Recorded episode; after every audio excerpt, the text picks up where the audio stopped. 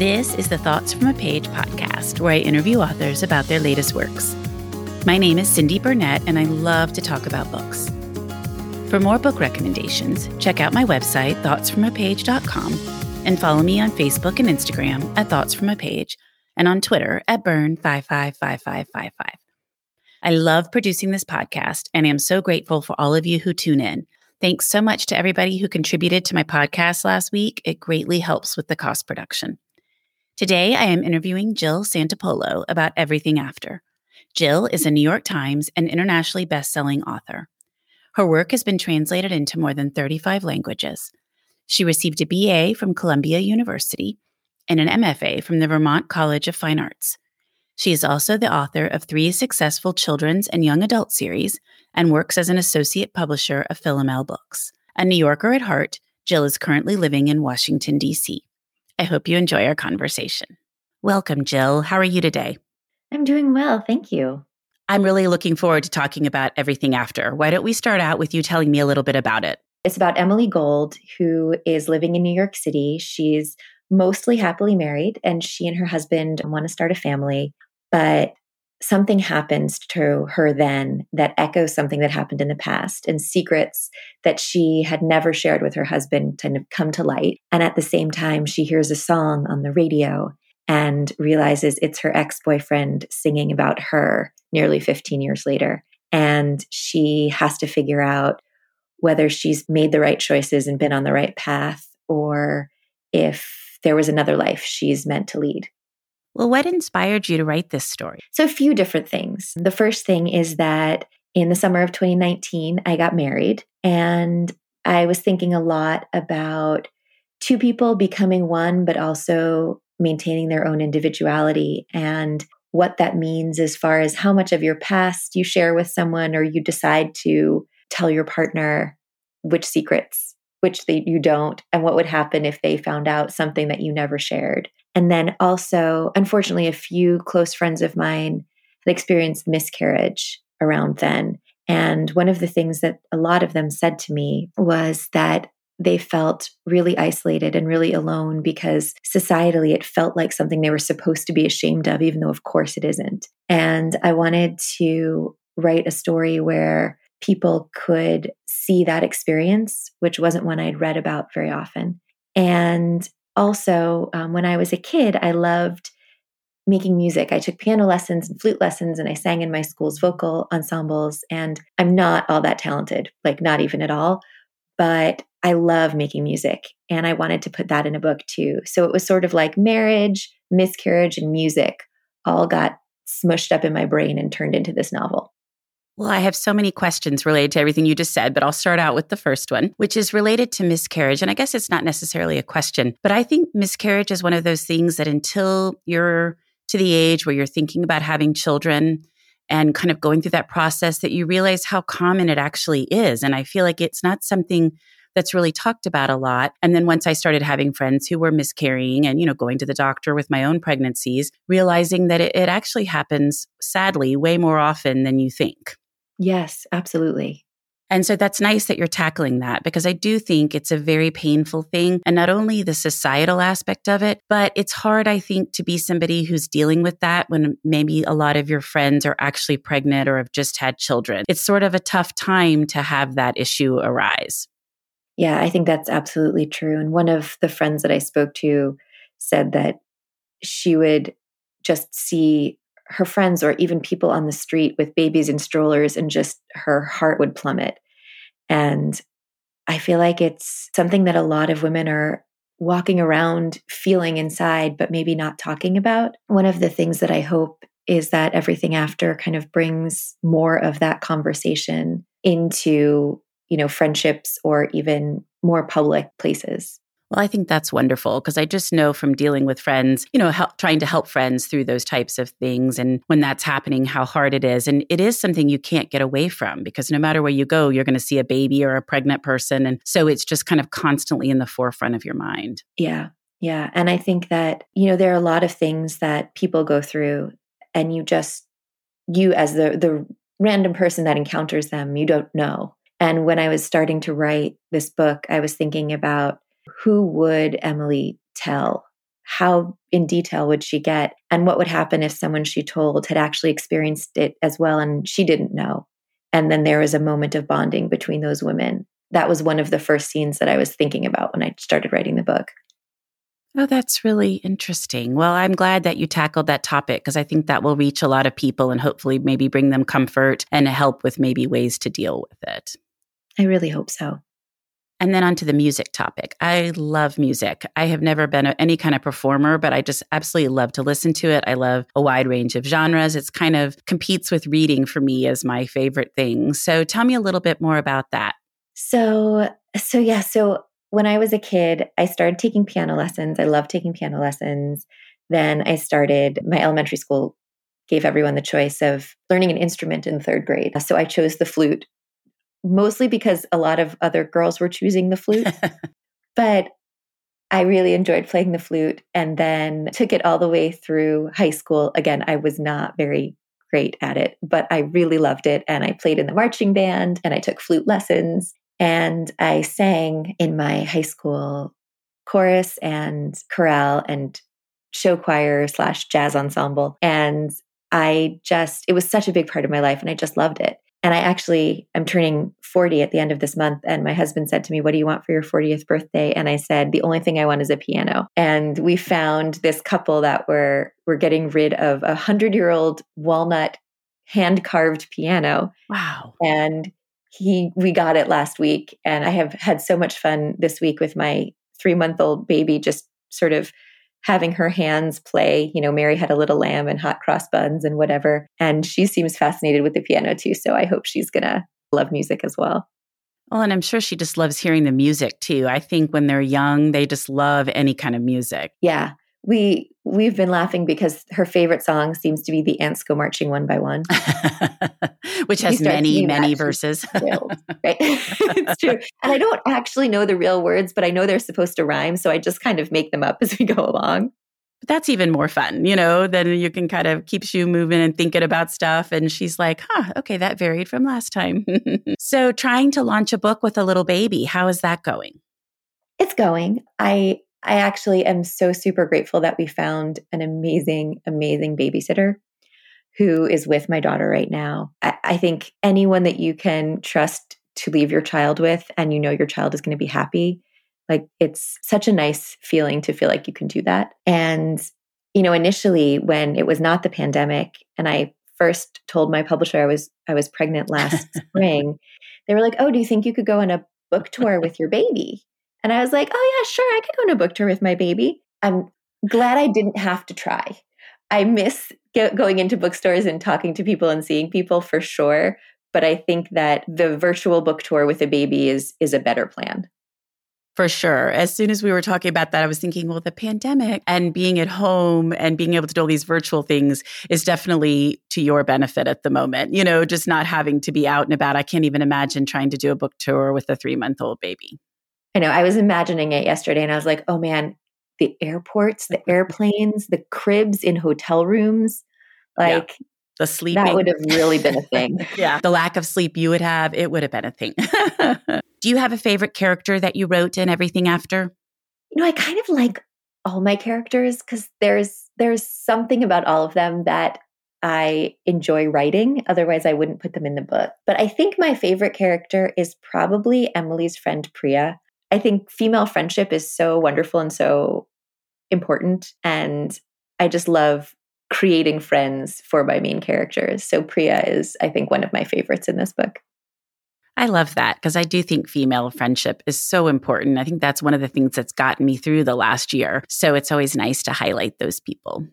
Well, tell me about coming up with the title and the cover for this one. I'm always so fascinated with how all that comes about. Okay, so the title do you know that there's a Counting Crows song, August and Everything After? Right. Okay. So the main character, her name wasn't always Emily. In the first iteration of the book, her name was April, which in the end just felt like it didn't fit her right. But I had called the book April and Everything After as a sort of play on the Counting Crows title. Right. But then when her name wasn't April anymore, Emily and Everything After didn't feel right but I liked the Everything After piece. So when I handed it in, I called it Everything After, and my editor liked it. So we went with it. And as far as the cover, that's really Putnam does that. I don't have that much input in the cover, but they have absolutely phenomenal designers. And I've loved every single cover that they've put on my books. And I think, you know, it's fun to have New York City in the background, especially since I just moved from the city to Washington, D.C. So, so I like getting to look at New York when I look at my book cover. I love New York. That's one of the things that's been so hard about the pandemic as I normally go up with my girls and see a couple shows. I'm sad for Broadway being shut down and, you know, everything that's impacted everybody. And really, obviously, this is a first world problem, but I'm just ready for everything to get back to normal and to New York to be New York again. I know. I miss so much. I'm live theater, live music is definitely one of them. But I was realizing the other day, one of the things I miss the most is just seeing strangers smile on the street. You know, when when people are wearing masks and you walk by them, you can't really see if they're smiling or not. And I feel like it just makes the world feel more glum. It definitely takes away emotion. Yeah, that Tyra Banks smile with your eyes thing. Yes, exactly. and it does seem like people do do that. But it also just takes longer to even figure out sometimes who somebody is because the mask takes mm-hmm. so much of the face. And I'm like, is that somebody I know or not? But, you know, we're getting there, it sounds like. So positive news. Well, what I like about your covers is that they are different, but that they tie together. So as soon as I see one, I mm-hmm. realize that it, it ties in with your last two books. Yeah, I like that too. I feel like they the books seem like they're cousins. Yeah, I was trying to figure out how to think about that because they're obviously not the same, but they tie in together. So cousins is a perfect way to look at it. I've gotten some emails from people who said, "Oh my gosh, I found Darren and everything after. I found Nina and everything after." And I've sort of done that, hidden little cameos of different characters from one book to the next. So they feel like cousins in that sense too.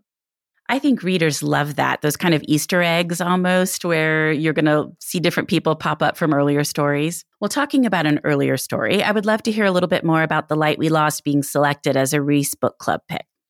Oh my gosh, it changed my life. I mean, Reese Witherspoon is is my personal goddess. I mean, the fact that she is supporting so many writers and elevating so many books by this book club. And I know she has her new app out, which is great. And I love it. And it sort of fosters the community even more. But yeah, when when I found out that she chose my book, I was totally floored and then extra floored when I saw what happened to my book because she chose it it's truly amazing the impact that she and Jenna both, I think, have with their book clubs. Mm-hmm. You know, those selections just almost always automatically hit the New York Times list, and then they're just everywhere and everybody's talking about them. It, it's really such a great thing. I'm so happy that they're both doing that.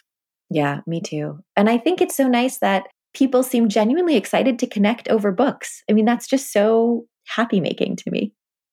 Well, I agree completely because talking about books is my very favorite thing. I feel like no matter who you are or where you are, you can start a conversation about books. Yes, absolutely. And I feel like you can tell a lot about somebody by which books they talk about when you ask them about books. I think that's actually really interesting. And you can also tell a lot if they don't read. that's true. That's true. I met someone once and I started talking about books and and the person said, "Oh, I don't think I've read a book in about 5 years." And I was like, "Oh, that's interesting. yeah. You're like, I'll see you later. oh, and then you work in the publishing industry, correct? I do, yes. So, do you want to talk a little bit about that? Sure. So, I'm the associate publisher of a children's book imprint at Penguin called Philomel. And our goal is to introduce young readers and their families to new perspectives and new worlds and new ideas. So, in that role, I edit mostly picture books, some older books, but I've edited books by our Vice President Kamala Harris and Justice Sotomayor and Chelsea Clinton and Temple Grandin and Mayim Bialik that are really, I think, empowering and inspirational. And I love, I love editing books. I love what I do. I love working with with those writers to sort of get their thoughts to the next generation of little humans. And you know, that's so interesting to me because when my kids were little, I don't feel like there was such a wide range of picture book options. It's fabulous now that there are a much more diverse group of books that are heading out into the world. Yeah, I think, I don't know when it was, but I feel like children's publishing has really exploded between when your kids were little and now. It certainly seems that way. It's really nice that it has exploded and that they're just representing a wider range of people. Have you always worked in children's publishing? I have. I've been working in children's publishing since I graduated college in 2002. And actually, before that, when I interned. And part of why I went into children's publishing was because I loved reading books as a kid. And I wanted to kind of pay that forward and hoped that if I edited books that other kids liked and it started them off on a journey of loving reading, that would be really awesome. And I also love the combination of art and text and and finding that balance and figuring that out. So there's just there's just so much to love about about making kids books. Absolutely. That was one of my favorite parts when my kids were little was just reading all sorts of picture books with them and like you said the illustrations in addition to the text. Well, do you think that working in the publishing industry helps you, gives you any guidance as to what you should include in your book or not? I mean, probably working in children's publishing may not really do that, but I'm just always curious if you feel like it gives you, you know, guidance as to maybe what should be included, what shouldn't be included. I don't know if it gives me guidance as far as like content inclusion, but I think after I write my first draft, I do try and put on my editor hat and read it and think, you know, oh, you're going on too long about this. This doesn't make sense. This relationship needs to be deeper. You know, what was the point of this scene? And then edit and revise based on my own notes to myself before giving it to, you know, my writing group or my agent or editor. They sort of get to see a later draft after I've edited myself. And I also think that working in publishing sort of gives me ideas about what I can expect and what I can do once the book comes out, as far as engaging with readers and talking to different people about the story. Well, and that has changed so much in the last year. I mean, your timing on your book coming out is good because you've had the year to kind of watch what people are doing. And there's just so many new ways that people are promoting. It's fascinating to watch. It really is. And, and one of the things that I think has been most interesting that came out of it is that now a lot of the virtual visits are one author talking to another author about their book, which happens sometimes in the physical world. But my entire tour is is me talking to other authors about my book. And I just recently was the author who got to ask another author questions about her book. And I'm going to do that again in April and again in May and potentially again in June. And I think it's really, yeah, but I think it's really cool because you get to have these conversations with basically colleagues because writers don't really have colleagues, but now we kind of do. And you get to talk about your book with someone else, and then each event is kind of different because the questions are different. So I think that's a really fun thing that's come out of this. I agree. I have enjoyed watching a bunch of those. And then the other thing that does is it fosters all of these relationships for you. So now when you interview all these different authors, you now have encountered them personally and know each other. And I, I just think that's fabulous. I've watched that with a couple of my author friends who've really enjoyed meeting different people and, and having new relationships with other authors. Yeah, I think that's been a fun thing just in general since my book came out. I hadn't known many adult authors. And through different events, I've gotten to meet them and know them. And it seems to be a very supportive group, fiction writers on the internet. I always say that. I feel like it is the most supportive group of people the authors, the reviewers, the readers, the you know bloggers, whoever, the publishers, everybody tries to build everybody else up for the most part. And I just think that's wonderful. Yeah, me too. It's really nice just really nice to be part of a community. I remember when I got my MFA, that was one of the things that I just I felt like, oh, I found my community here of people who love writing and talking about books and it turns out there's a whole lot more of them. yes, many, many more of them. many, many more of them. Well, before we wrap up, I would love to hear what you've read recently that you really liked, which may relate to what we were just talking about with other events yeah. that you're doing. Yeah. So I just did an event with Ellen Feldman and her book is called Paris Never Leaves You. That that was the one that we uh, talked about, and I thought it was absolutely phenomenal. I haven't stopped thinking about it. It takes place in Paris right after World War II, and also in New York City in the publishing world in the 1950s. And there's a lot about sort of secrets and identity, and it's just revelations happen that will blow your mind. So I love that book. And then next month, I'm doing an event where I'm going to talk to Donna Freitas about her new novel called The Nine Lives of Rose Napolitano. And it's fascinating. It's basically the nine possible life stories of this one woman if decisions she makes are different throughout the book. So you get all the different lives woven together. And it's a lot about marriage and motherhood and being a woman in society and what expectations are. And it's brilliant. And then I've read a couple of other books for blurbs recently that I really enjoyed. One of them is Blush by Jamie Brenner, which is coming out this summer and is about three generations of women on a winery in the North Fork who kind of come into their own. And also, I recently read The Last Summer at the Golden Hotel, which is also actually a three generations of family story. The last summer that they're together when they're thinking about selling their family hotel. And that one is told in, in very cool rotating perspectives. And each family member has slightly different information and slightly different secrets. So that's very cool too. Well, I'm going to have to look for that last one. I've not heard about it yet, and it sounds fascinating and right up my alley. Oh, good. I'm glad I, I had one that you didn't know about. And I love Jamie Brenner. I just got Blush in the mail, the galley, and I can't wait to read it. I, I have loved her last three or four books. Yeah, it's great. It's really great. Well, Jill, I've really enjoyed speaking with you today, and I appreciate your taking the time to come on the Thoughts from a Page podcast. Oh, it's been an absolute pleasure. Thank you. Thank you so much for listening to my podcast. If you like this episode, and I hope you did, please follow me on Instagram at Thoughts from a Page. Tell all of your friends about the podcast and rate it or subscribe to it wherever you listen to your podcasts. I would greatly appreciate it. Jill's book can be purchased at the Conversations from a Page bookshop storefront or at Murder by the Book, and both links are in the show notes. I hope you'll tune in next time.